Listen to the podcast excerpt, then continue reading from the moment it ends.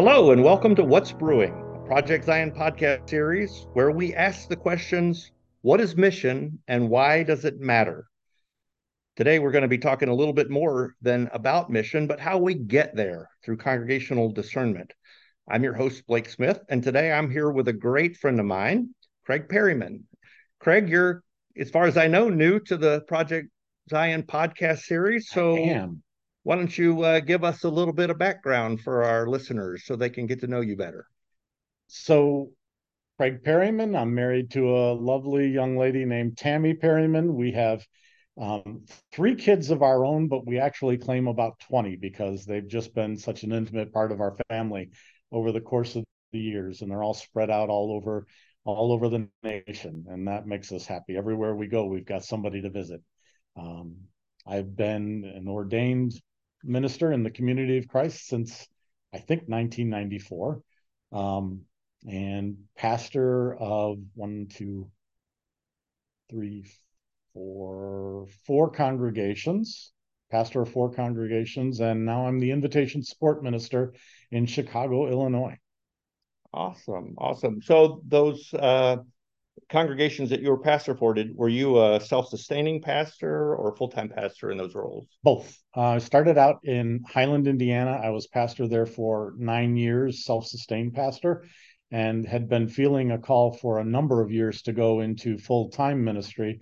And um, long about just 2007, I was I was carrying around all the job descriptions from World Church with me every single week. I would I would download new job descriptions uh, on a weekly basis and just walk around with them. And finally, one day, my wife said, it, "Why don't you just call on one of them?" And so I did, and I called the. There were there were three pastor positions available at the time. One was in Bermuda, one was in Southern California, and one was in Council Bluffs, Iowa. And the only one I called on was Council Bluffs, Iowa which my wife hasn't forgiven me for yet. So you were desperate to get out of Indiana. It didn't matter where you could go, right? Pretty much, pretty much. No, I, I, I just I can't tell you why, but that was the first.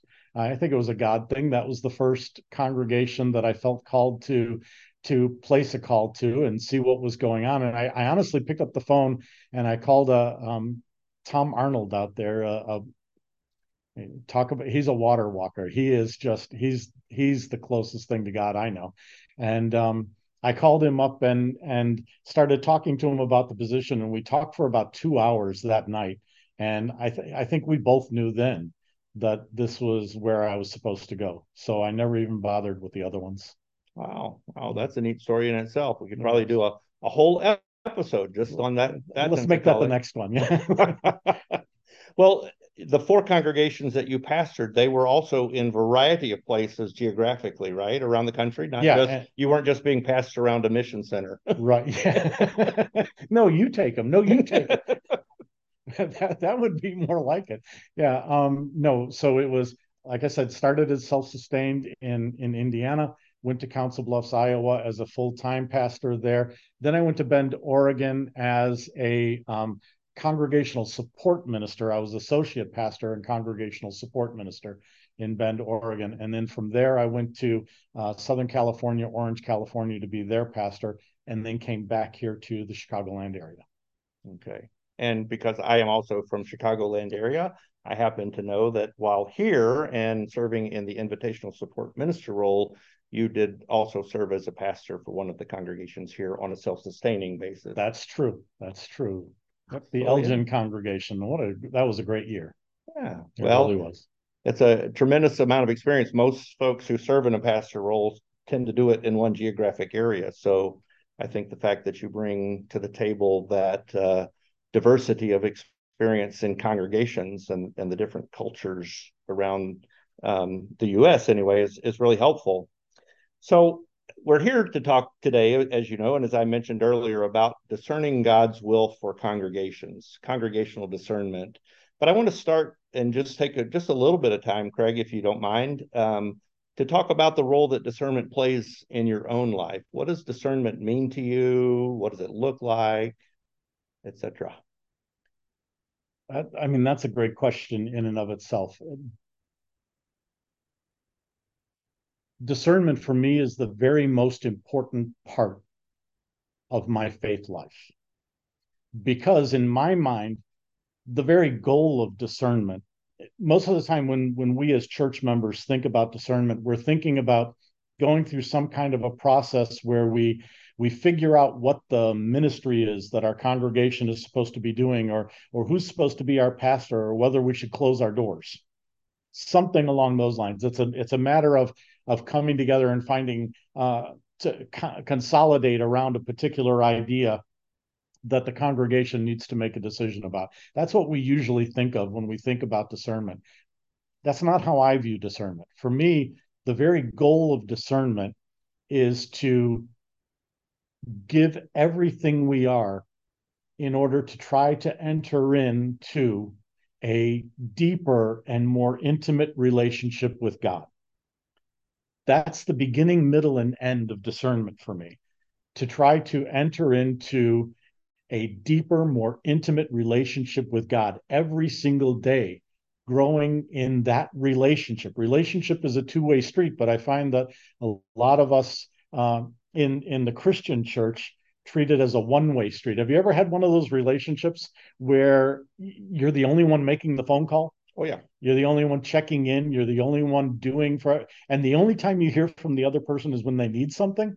That that's how we tend to treat our relationship with God, I think m- many of us as Christians. And i'm hoping, I put myself in that category. I'm hoping there's nobody listening that feels that way about me, but it probably it probably has happened. probably, probably for all of us, yeah. Um, but but relationship is a is a two way street, and for me, discernment is all about holding up our end of that relationship, and and not just holding it up because we have to, but longing to. When when you grow into a slight, even a slightly deeper relationship with God, and you begin to experience that touch from God in your life, you begin to experience uh, in a very tactical, tactile way, feeling God with you, um, God's presence with you more and more frequently. The hunger in the depth of your soul just grows to have more and more and more of God in your life. So it's it, it it's all about that process. Now, out of that process, once once you're growing in that intimate relationship with God, then other things come from that. Knowing knowing God more helps you to understand God's will better.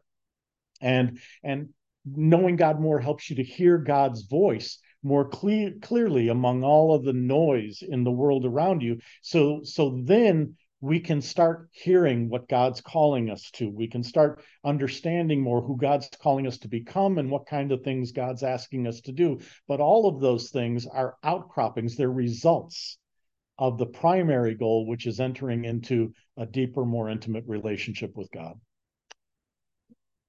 Thank you. That, that's really helpful. I do want to step back and pick up on something that you said because knowing you as I do, I think that that I want to give you an opportunity in case one of our listeners might mishear something you said. You said the beginning, the middle, and end of discernment. Can you say a little bit more about the end of discernment? there isn't one. Okay. Right? Yeah, there, there, there absolutely isn't one.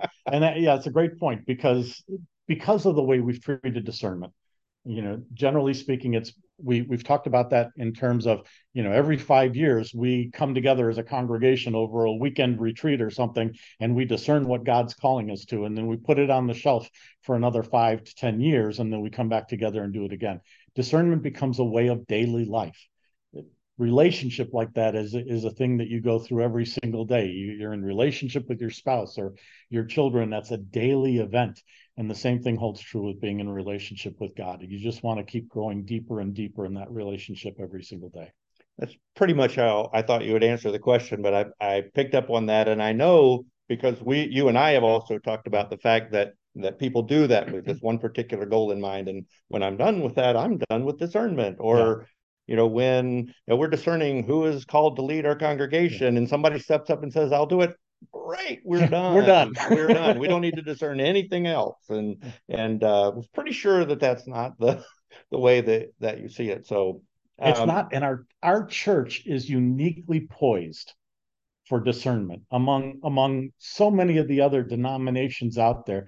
Our church believes in a living god and and we believe that god's God wants intimate relationship with each of us, wants to be in communication with each of us, wants to talk with each of us every single day. It's a it's part of what brought me into the church in the first place because I, I wasn't raised in the RLDS church or the community of Christ. I'm a convert to this church from another faith tradition that didn't so much believe in that kind of thing. Knowing that we believe in a living God, we should act like we believe in a living God. Great, great. Just one more thing on that, because as I was thinking about some other conversations that you and I have had in the past, there is place to ask some specific questions that mm-hmm. that might have an end for that particular question, but that's a piece of a larger process, right? Yeah, ab- absolutely. And and that comes from that relationship though it still begins with the relationship but yeah they're absolutely figuring out who the pastor is supposed to be what kind of ministries we're supposed to do who we're supposed to be as a people are all outcroppings of that relationship. It comes um, and and it comes easier because we hear god's voice and we we can recognize god's voice now. Um, it comes easier because we we know god just a little bit better than we did yesterday. Um, so we can figure those things out a lot easier. That's great. Now you mentioned uh, just a few minutes ago too that um, you weren't part of this tradition, being Community of Christ, um, all your life, and now being a part of that and recognizing that this particular denomination is uh, perched uh, right in the right place to be able to do discernment because of the things that we believe and understand. But uh, so was it? I'm I'm interested to know if it was in that shift or if there was another time in your life where you can say, this is when I knew I needed to give intentional time to discernment, to listening to God's voice in my life?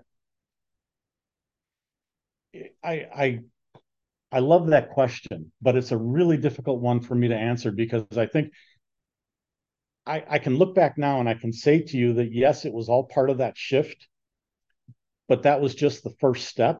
You know, it's like the the little baby learning how to walk. So that was the first time that I stood up and, you know, my parent let go of my hands and I fell down and and then decided that was the coolest thing in the world. So I was going to get back up again. Um, so that first shift going from the faith tradition that I was raised in, the I, I should start by saying to you, I guess that the the faith tradition that I was raised in, or at least my take on that tradition, and I can only claim that, um, is one in which I learned about a God that was um, a much more judgmental and vengeful God, one that was literally waiting to zap the bejesus out of me if I ever stepped out of line, and I did daily. Hmm. So I had spent the first 23, 24 years of my life literally hoping and praying and, and scared to death hoping and praying that God wouldn't even know that I existed. Mm-hmm. In to the to the very core of my soul, I hoped God didn't know I was there because I knew if God did know that I was there, God was going to smite me. Mm. I gave oh. God so many reasons to. And so one night, you know, my my wife's family that lived down in South Carolina. We lived up here in in the Chicagoland area, and we often when we went down to visit them, we would travel overnight. So it's a 14 hour drive. And, and that way our two children would sleep almost the entire way. And so in the middle of the night, as you're going through the mountains and the white lines going past you start becoming blurred and they start waving around and everything, you come up with any topics that you can come up with to talk about just to keep yourselves awake. And one night, my wife wanted to talk to me about what faith tradition we were going to raise our children in. She had been a part of the RLDS church for quite some time. I obviously was not. And she said, you know, she really didn't want to raise them in the faith tradition I was a part of. Would it be okay if we raised them in the RLDS tradition? And I said, you know, Tammy, I just really don't care what mm. faith tradition we raise the kids in. Wow. And she sat quiet for a couple of minutes and then she said, How can you not care? And and I sat there without saying anything because I knew what the answer was, but I was embarrassed by the answer. And finally I said to her, I have been running from God all my life because I know who I am. And I know that I'm not a fraction of who God wants me to be. Mm. And so I've been running from God. It doesn't matter to me what relate what what denomination we bring our children up in. I want them to know God, but but I don't have a relationship with God. So I can't tell you which faith tradition to raise them in. And I, I don't care. And now it was my wife's turn to sit quiet for a couple of minutes. And finally she said to me, she said, You know how much your dad loves you, right? And I I do. My dad was a was an incredible father for me. Always wanted to be involved in whatever I was in. When I wanted to play football, he played he coached football. When when my sisters wanted to play softball, he coached softball. He was always intimately involved in everything we were doing. And so I said to her, "Yeah, of course I know how much my dad loves me." She says, "Okay. But you know your dad's got some issues, right?" You know your dad has a really bad temper. I mean, when it goes, it goes. And I said, Yeah, I know. I've been there, done that. Right. And and she says, and and you know, he's he's a little obnoxious. And I said, he's a lot obnoxious. And she said, and he's he's even a little bit of a bigot. And I said, okay, I get it. My dad's yeah. not perfect. All right, you know. and she said, Well, if your dad, who is as messed up as quite frankly your dad can be sometimes, loves you to the extent that your dad loves you, how much more do you think that a God who is pure love loves you? I had never in my life thought of God as pure love. And I, I know that those words may sound to the folks that are listening like, okay, big deal. That, that there was nothing profound in that. And there's not. And yet, in that moment, somehow, some way, those words touched the very center of my soul as nothing had ever done before. No words from ever, any sermon had, had ever touched me like that. Nothing had ever hit me the way those words, the truth of those words, made themselves known within me.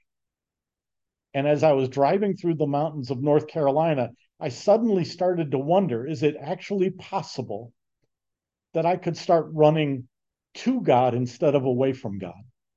Would it be possible that God would ever want me in God's presence, not even realizing that I was already there. And and that was the beginning of discernment for me. It was the first time I honestly felt like like I was getting a message from God and the the message that I was getting from God was was open arms and saying, "Yeah, come. I, I'm I've been here all the time. Come now." Didn't know that that's what it was and it took many years after that before i started to figure out that that's what it was but i think that was the moment that it started. Wow that's deeply personal. Thanks for sharing that craig. Um, i'm wondering and, and maybe you've already really answered the question i'm wondering since you got to the point in your life where you said discernment is important and i need to to stop running and listen to god is there anything that you could say scares you to death about saying god what do you want me to do? or or what what do you have in store for my life that would maybe keep you from wanting to to do discernment? Because i know there are people probably listening who feel that way. I know i have felt that way that if i ask god god might answer. If i say the mission prayer god might answer. Uh, and i'm not sure i'm ready for that. So um, the the short answer to that is yes because i think god always wants us to stretch our boundaries I think all, God always wants us to stretch our boundaries because it causes us to rely on God. And the, the lesson I think God is all, constantly trying to teach us is I'm going to be there with you. If if if we're in relationship and we're working together, I'm going to be there with you. You're not going to be doing it alone. When um in that first pastor's position in Highland, Indiana that I was in, um, the only thing that I knew when I became a pastor was that I didn't know nearly enough to be a good pastor to this group of really incredible saints in, in that community. I absolutely adored them. They had enveloped me and my family in absolute love, and I wanted to serve them as best I could. And, and I knew nothing about being a pastor. So I became a police chaplain because in the state of, of Indiana, when you're a police chaplain, you have to go through continuing education every year. So I was going to learn stuff that maybe could help me be a better pastor than I was otherwise going to be. Um, and I was one of four police chaplains in, in the town of Highland. Uh, our primary job at that point was to do ride-alongs with the officers and support them, build relationship with them, so that if things got really difficult for them on the job, they could talk to us instead of going home and taking it out on family or on other citizens in the community. Um, secondarily, we were also the people that went out and met with families whose loved ones had just died in car accidents or whatever might take place. We were the ones who went to go visit with the families.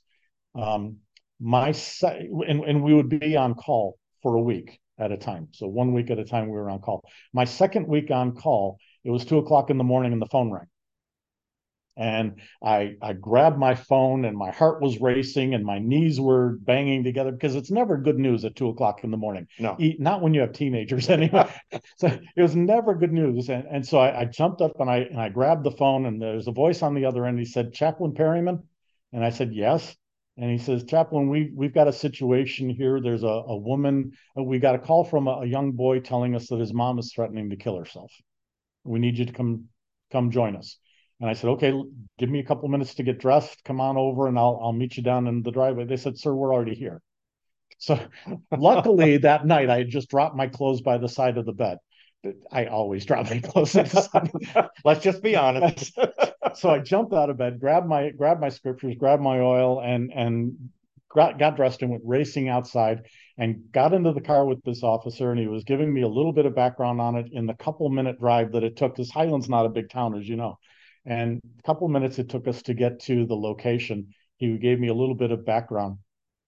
And then just as he was finishing, we pulled up underneath a street light out in front of on, a very secluded street. And he said, That's the house right there, Pastor. Good luck. And he dropped me off.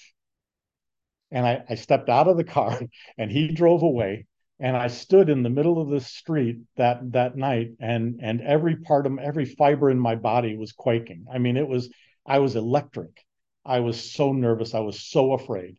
I, I thought to myself, what in the world have I gotten? What have I gotten not just myself into, but more importantly, what have I gotten that woman inside there into?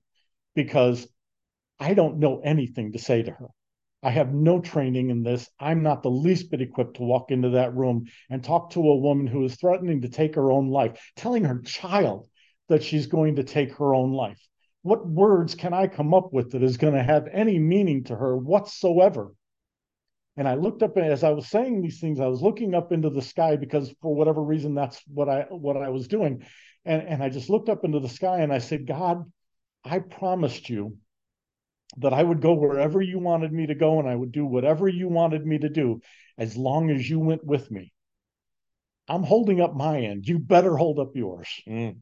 And literally, I, I cannot tell you how I even got to the door, but as I finished thinking that, I was standing at the front door and I just knocked on the door, and this little boy couldn't have been more than eight came and opened up the, the door. And I said, Hi there, I'm Chaplain, Chaplain Perryman from the police department. I understand your mom is not doing real well. Would it be possible for me to talk to her? And a voice yelled out from the living room saying, Let him in. And I, I went in and, and I saw this woman sitting in, in her living room. And I don't remember anything after that. Mm. I, I, honestly don't remember another thing that took place after that, except I remember walking home that morning. The sun was up and and I was walking back to my to my home. I don't remember what was said. I don't remember any other part of that night, except the next day was Sunday. And I was down in the fellowship hall of the Highland congregation teaching Sunday school class. And I heard somebody come in through the doors, as always happens, because nobody shows up to a Sunday school class I'm teaching on time. And and there was a little bit of discussion up on the landing, and then and then I could hear people coming down. And this little face turned around the the wall once they got to the bottom of the stairs and it was the little boy and then his mom came around him on the other side and she she had chosen to come to sunday school and they were both standing there with great big smiles on their faces. I for the life of me i don't know. I i have no idea what happened that night but obviously whatever god did worked for her in in that moment. And i i, I pray i haven't kept in touch. I pray that she's still doing well but that was that was one of the lessons that God gave me to understand that that that when God asks me to do something, I won't ever be doing it alone. and and it's those kinds of lessons that help us to move in our lives from believing in God to having faith in God. Mm. And those are two very different things for me. In in the way I put those things together in my mind, believing that God exists is one thing. But having faith in God means that I place all of my trust in God. And that's a whole different set of circumstances that involves so much more of who I am. Oh, great. Well, I'm going to hope that our listeners hung on to the last part that said God is always with you. Yeah. Otherwise, they may be absolutely scared to death of ever trying to discern what God wants for their life. But it's those moments that fill right. you with a feeling that says, look at what God could do in the world around you if we would just learn to trust in God completely. If we if we could honestly sit back and say to ourselves, God wants nothing but the very best for me and for you and for us. So when God says to me, this is what you should do, if I truly believe that, I want to do that with everything that I am because I truly trust that not only does God know more than I do, is God capable of doing more than I do, than I can, but God has my best interest and our best interest at heart. Well, I certainly appreciate uh, the energy. I know that our listeners don't get to see you and and the passion that it, you're that welcome. It, that, the passion that you have for that, and and that reinforces the the positive side of discernment to say, yeah, it might be scary and it might it might be challenging and it might call you out of your comfort zone. Most likely it will, but what comes out of that is this intense life changing life changing faith and and yeah so so thank you thank you for that so let's talk a little bit about you the... put these things much better than I do. I think why don't we let me do the questions? nope, nope, nope, nope. let's talk a little bit about the congregational discernment process. So you've done it with a num you, you've engaged in the process uh, with a, a number of congregations, as I understand it. Um, with each congregation, it's different. It might look different. Um, but let's talk about the process first, and then we might um, we might uh, get some insight into how that might look different. Because I think uh, what we would want our listeners to hear is that there's not a cookie cutter way of doing discernment. Um, we're in different contexts and cultures and circumstances and with different resources, et cetera. So we don't have to try to be someone else or do it somebody else's way. Um, where where does a congregation start? What's what are some of the questions that maybe a group of people, a congregation or a small group, a house church that's wanting to discern God's will for them? What are some of the, the things they need to focus on start with? I think that there's some basic um, some basic information that folks who are leading their congregation through discernment need to um, come to terms with. They need to understand.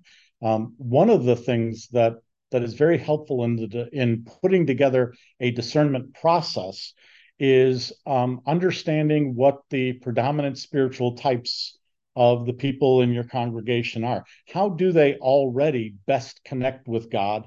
What ways do they not connect very well with God?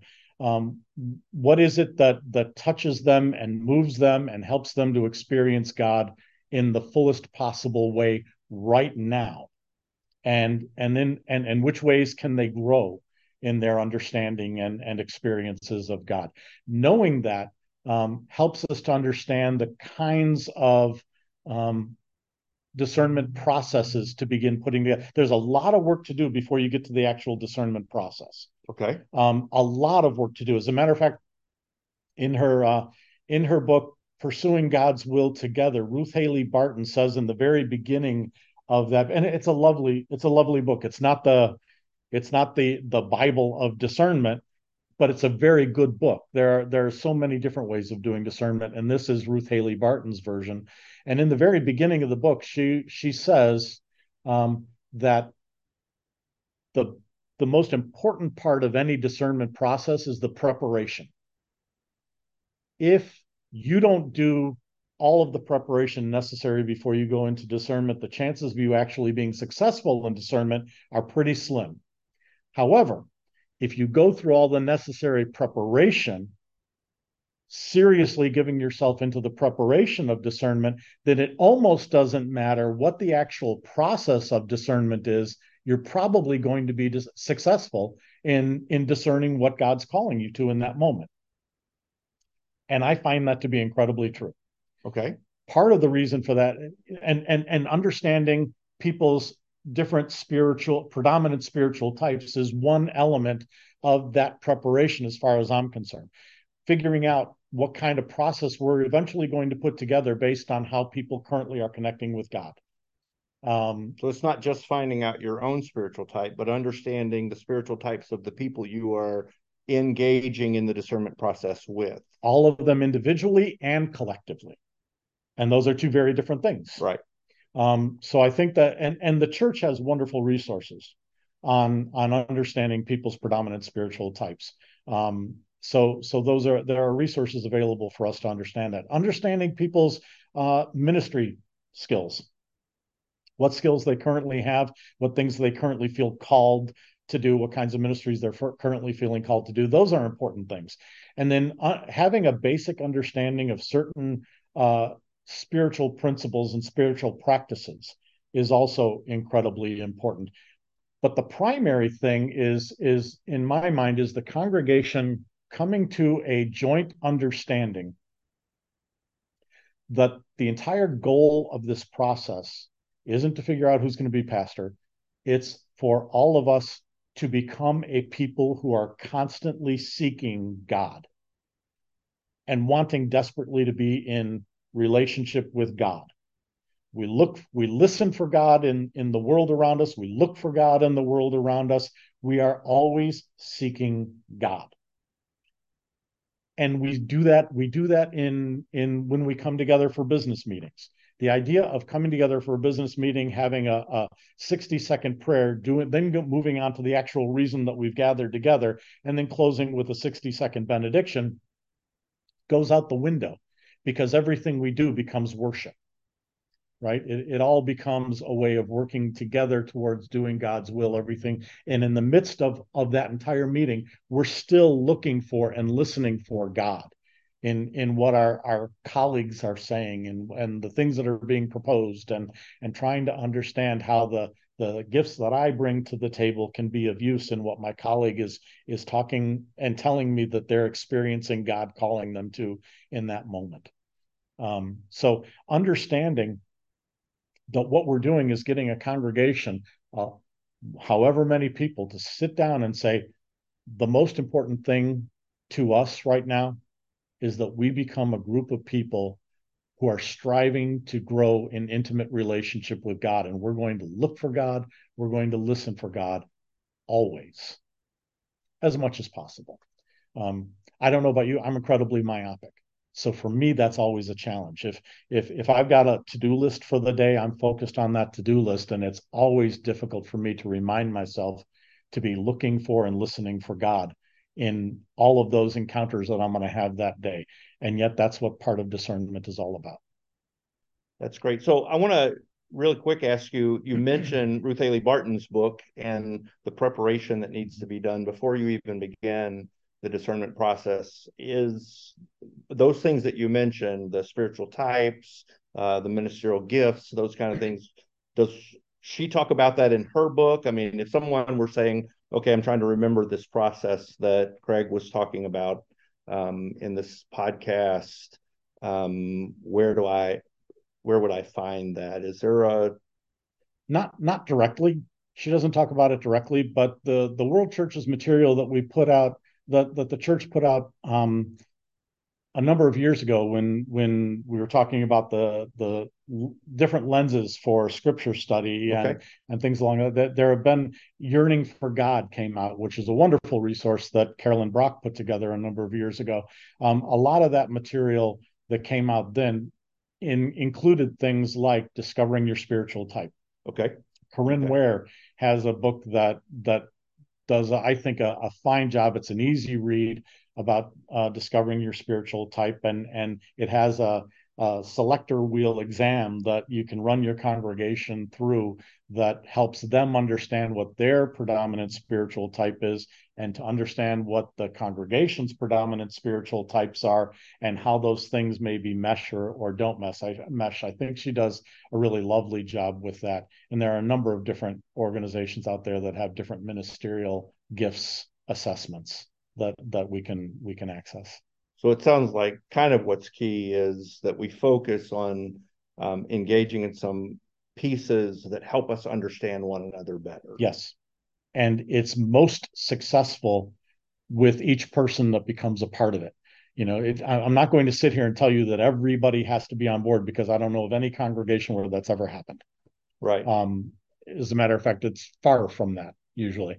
But with every additional person that commits to that kind of a process, the the success of it and the fullness of the experience grows enormously. From your experience with working with congregations in the process, do you find it helpful that the group put together some type of covenant statement? Yes, absolutely. Abs- as much as possible, the, as many ways as possible for the congregation to commit to being a part of that process it's not a weekend process. You know, it's it's not. It's a it like I said, it becomes a lifelong commitment to discernment. So it's a it's a challenge that that we get people to commit to. So once you've kind of gone through this preparation process, you have spent significant amount of time getting to know one another, are ready to covenant to move forward. Um, how do you decide on what areas? Where do you focus first? Do you you look at issues that the congregation is struggling with or questions that they have? Where is it that you start? So in in my experience, normally I've, you know, I've usually been pastor or the associate pastor of the congregation at the time. So um, I've had a fairly good idea of where the congregation currently was at spiritually and where I was feeling called for the congregation to go. What it, where, where I was feeling some some hope or expectation of the congregation taking its next step towards. And then for me, the process has always been to, to, to sit back and say, so what are the roadblocks in us getting from point A to point B? What are the what are the different speed bumps that are occurring in the way that's stopping that from automatically happening? Those become the key points that I choose to address when I'm putting together a discernment process for any congregation, which is why that whole part is why discernment process in every congregation I've been in has been different. Okay, yeah, that's helpful. Um, knowing that knowing that every congregation is different, where they're currently at spiritually, and where I'm feeling the call for them to go, and then what those different roadblocks are that's keeping them from getting there is what makes every every single um, discernment process different. What might some of those roadblocks be? Just an example. Yeah. So, um, uh, one roadblock in in a couple of the congregations that I've I've been in is one that we've actually talked about a little bit already today, and that is that difference between belief and faith. Okay. A lot of the people in some of the congregations that I have been a part of, going to church for a lot of them is something that they've inherited. But a lot of our folks haven't necessarily claimed their own faith that's an enormous roadblock. If you don't believe that God would have any reason to talk to you, you don't listen for him. What about recognizing that congregations can have a variety of foundational beliefs? That would seem to be a potential roadblock if we're all starting from different assumptions in our beliefs. It could be. So, one of those fundamental things that we need to come to terms with as congregations that we have to agree when we come together that we love each other. That when you say something to me, Blake, even something that my ears might pick up as being hurtful, I call myself to remember that you really do love me. And so what you're saying to me, I choose to accept as coming out of that attitude of love. And what you're trying to do is to help me grow in my relationship with God and with Jesus Christ. And I pray that you have the same respect for me. And when you and I are talking, all I ever want is for you to be in deeper, more intimate relationship with God and with Jesus Christ. If we can actually get ourselves to come to that point, that's not an easy task. No, it's not. It's not. But if we can get ourselves to come to that point, then we can begin to have difficult discussions within our congregation, not only about theology, but uh, we might be able to have difficult discussions about why we hide things from one another in our congregation. What kind of a loving church family feels to put on masks and costumes outside in the parking lot before we come walking in the door? We can't be authentic with one another, but we're supposed to be the children of God who are discerning together what God is calling us to when we're not even being authentic with each other. It doesn't work that way. That's really helpful advice in so many areas of our life, not just the discernment process. But I, I would agree. I think that that uh, the idea of building sacred community is essential to the discernment process, to our work as the body of Christ. And so a roadblock would and be mission. And mission, yeah. Right? Imagine right. somebody coming into your congregation and being enveloped by a congregation that truly loves and respects one another. Who wouldn't want to be a part of that? Right. Right. And that requires that we be able to put away the mask, not that we just put them away, but that we can do it safely. Yeah. Yeah. Exactly. so the inability to remove the masks is a is a roadblock as well. That's that's really helpful. I want to turn to um, the book that you put together, a guidebook that I know you put together in the last congregation. Tell us a little bit about the book, how to help a congregation through the process. What does that involve and include? So um, the the book that I put together for the last congregation is is based on um, a structure only, but based on a structure that that I've been a part of in a number of different congregations um, uh, throughout the the years, and and when we look at the different roadblocks that we talked about that are keeping us from getting point, from point A to point B, we take one of those roadblocks. Um, for instance, my relationship with God and with Christ and with the Holy Spirit is a roadblock.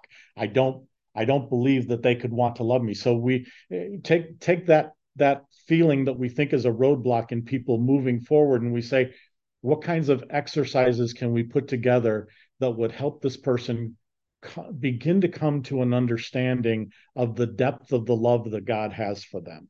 And so we might develop a theme for that week off of it.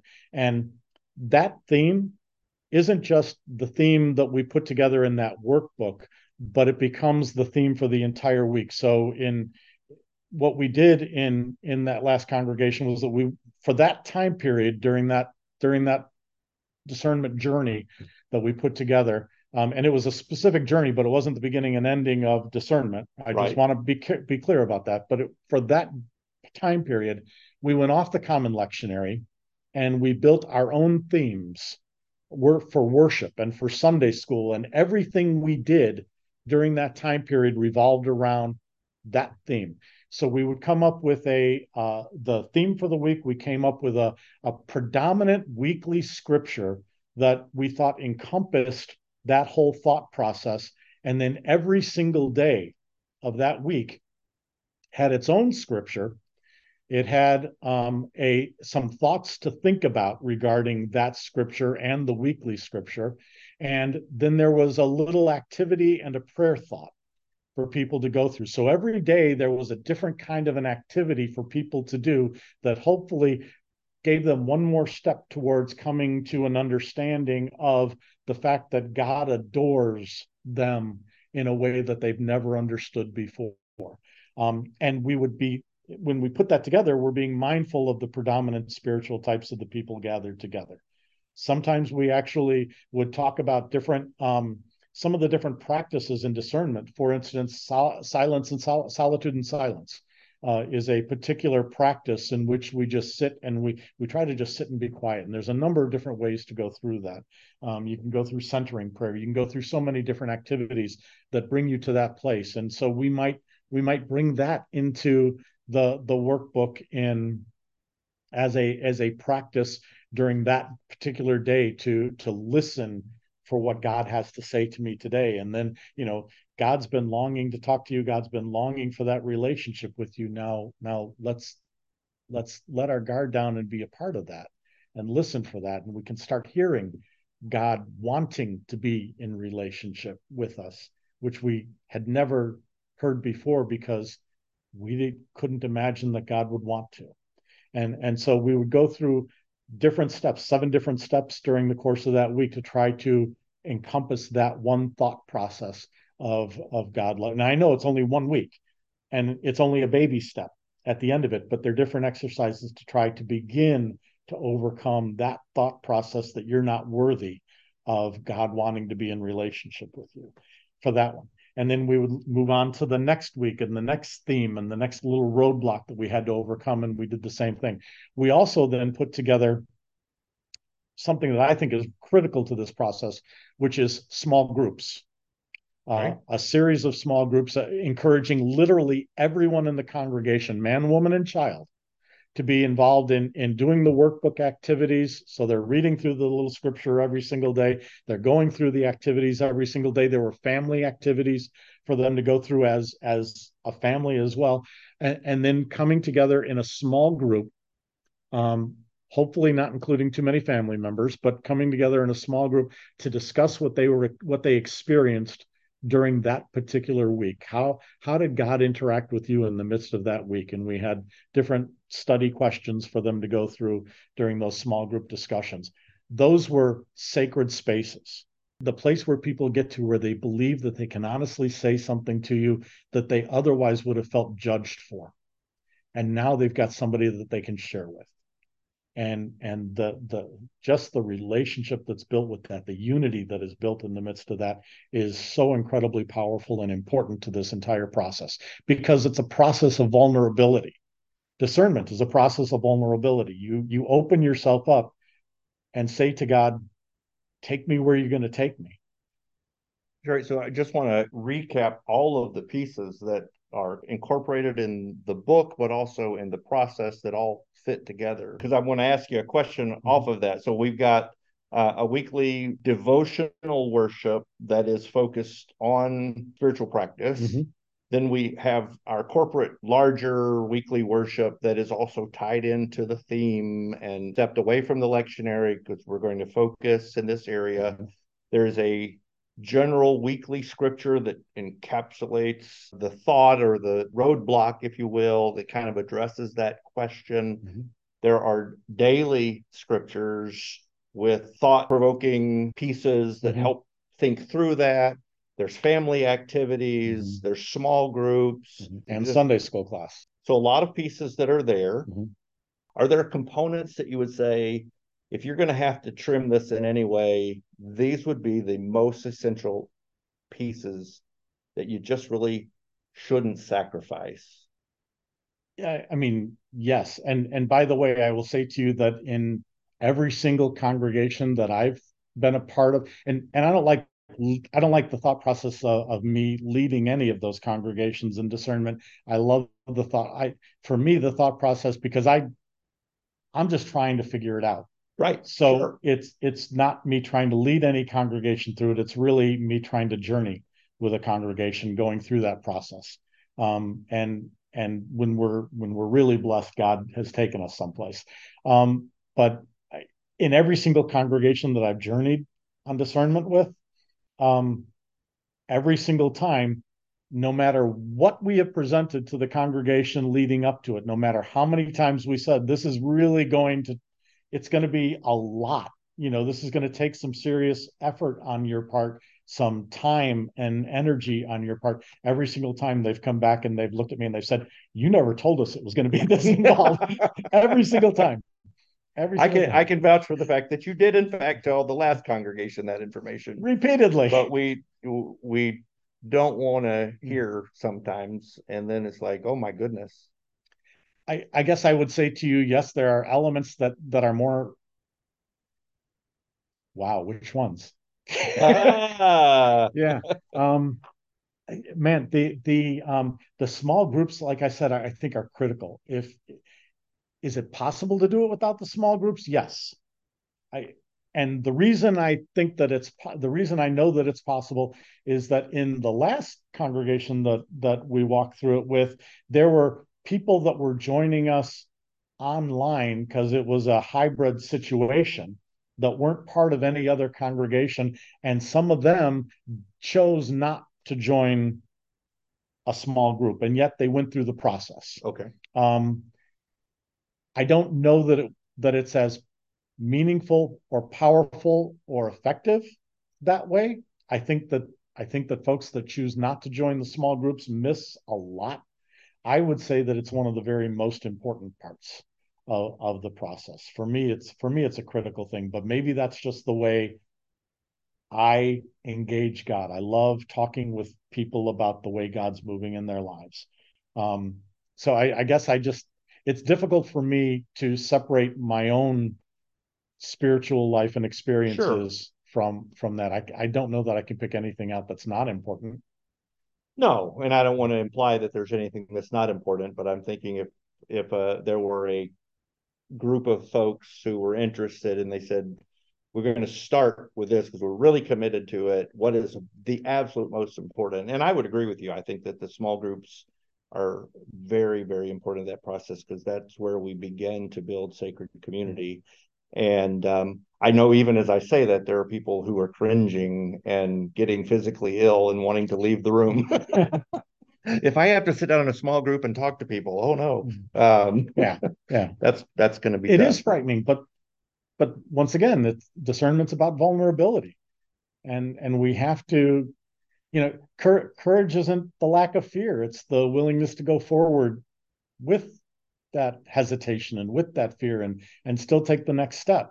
And and discernment is about being courageous enough to do that you said something to me in a previous conversation that I think right now would be a good time to to just get to, um, and that is that I look just like Brad Pitt.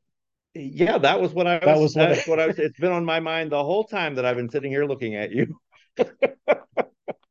no, the the the thing that um, that I want to to bring up is the idea of being a success or a failure at discernment, and how do you know if you're successful? Yeah. So there was um there was one congregation that I worked with, not I, I wasn't there through the whole process, but I I chatted with them in the beginning about about discernment and talked to them about how they could put some things together uh, because they they really felt like they needed to come together as a congregation. They were fractured.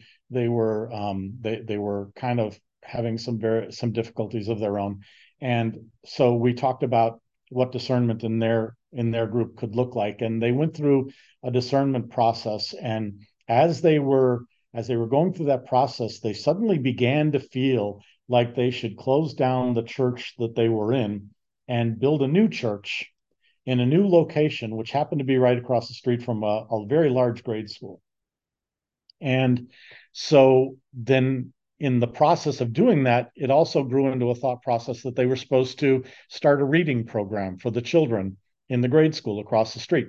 Maybe that's why God was having us build across the street from the grade school. So they closed down their church. They built a new church across the street from from the grade school, and they began the reading program for the the children across the street. And then they called me up after a, a probably six months to a year after they started that program, and they said, Craig, we're, we're failing. They weren't getting the number of kids that they were hoping to get coming through and and it the numbers were dwindling and they just felt like they somehow or another they'd completely missed what God was calling them to do. I started talking to them about this this feeling that they had that they had failed. And I said, you know, I said, what were the benchmarks that you put into place for your ministry? What did you determine had to happen for this ministry to be a success. And the, the congregation started shouting things out. They, they shouted out, well, we wanted X number of children to be a part of the, the program. And, and we wanted the reading levels to go from A to B, uh, you know, to, to, to go, to go up X, X amount, X percentage points. And some of them said, well, we, it, it would be a success if the families of the kids that were part of the reading program started attending the church, or at least if some of the families started attending the church, that would be a success. And and I listened to them and I could hear the pain in their voice. And and and I said to them, man, those are great goals. Those are wonderful goals. They shouldn't have been the benchmarks for what's a success in this ministry. I said, the second you made those things your benchmarks, you assumed that you knew not only what God was calling you to, but why God was calling you to do those things. You decided in your own head that God wanted their reading levels to go up. And so he called you here to do that. You you decided that God wanted those kids' families to start attending your congregation. And that's why you did the ministry. Well, what if those weren't God's motivations? What if God didn't give a flip about about whether or not those families attended your congregation or the kids' reading levels went up? What if that's not why God did it? What if God asked you to do that? Because across the street at that school, there's a little girl named Susie and Susie grew up longing for affection that was never going to come to her. Suddenly, this little church pops up across the street and they start a reading program. So they send Susie over to the reading program across the street, and Susie sits down with Sarah, an 80 year old woman from the congregation who, who volunteered to help teach Susie how to read. And the first day that they meet, Sarah goes up and, and shakes Susie's hand and says, Hi, Susie, how are you today? What kind of things do you like? What kind of books do you like to read? Susie doesn't know. She didn't know how to read. What kind of stories do you like, Susie? And Susie starts telling her about the stories that she likes. And Sarah takes her over and starts finding a book that, that she thinks Susie would like. And they sit down to read, but Susie can't read. So Sarah takes her time and she she slowly starts trying to get Susie to sound out the different letters and learn how to read. And she's so patient with Susie. But but it's not just the reading because every time Susie shows up, Sarah's smiling. And she calls her over and, and they talk about Susie's week and what good things happened and what bad things happened. And, and Sarah's always comforting Susie in the midst of that. And not long after they start this, when when Susie shows up, Sarah's got her arms open wide, and Susie comes running up and they start hugging and they get and Susie's getting attention and she's getting she's getting love and she's getting adoration and somewhere along the line a little glimmer strikes into the depth of who Susie is and for the first time in her life she begins to think that maybe she could be loved. And I looked at the congregation and I said does that sound like something your God would ask you to do? To to close down your one church and build another church and start a reading program only for the purpose of making sure Susie knew that she was loved? And they all said yes. I said, maybe it wasn't about Susie. Maybe it was always about Sarah maybe the problem that God was trying to solve was the fact that Sarah's 80 years old and somehow or another had convinced herself that she didn't have anything left to give, that her time was up, that she was useless now. And God needed to show Sarah that in his hands, she can move mountains, she can change lives. The point of the entire message was we can't determine why God is asking us to do the things that we that we truly discern God's asking us to do. The question I asked the congregation was, did you truly believe that God called you to sell the one church, build a new church, and start a reading program? And they said, yes. I said, did you pursue it with everything you were? And they said, yes. I said, then you succeeded, period that needs to be the bar, the only bar that we put up when it comes to discernment. Do we hear God calling something to us? Do we hear God talking to us? And do we pursue what God asks us to do or who God asks us to become with everything we are? If we can say yes to that, we've succeeded. That is a great way to uh, wrap up. We could probably spend hours and hours talking about this um, because I'm a 70, you're a 70. We're we, two, we are two 70s who are passionate about these kinds of things. And so it's just been really great uh, to sit and talk with you. I want to ask you just two more things. One, if you could share one piece of advice uh, with the congregation considering discernment, what would it be? in all sincerity, the the the response that I think that I would have to that is move from belief to faith. Okay. Trust that God adores you and only wants what's best for you. Is there anything that I haven't asked that you wanted to share about congregational discernment? Anything that you would add? I, I think I think the thing that I would add is simply this. Um, since the very goal of discernment is to grow in deeper and more intimate relationship with God, I don't understand why we're not all involved in in discernment on a regular basis. And once we enter fully enter into discernment and we we make ourselves vulnerable and we we truly co- covenant with God to to listen for God to be to be uh, awake to the movement of that Holy Spirit and to respond to God when with whatever God says.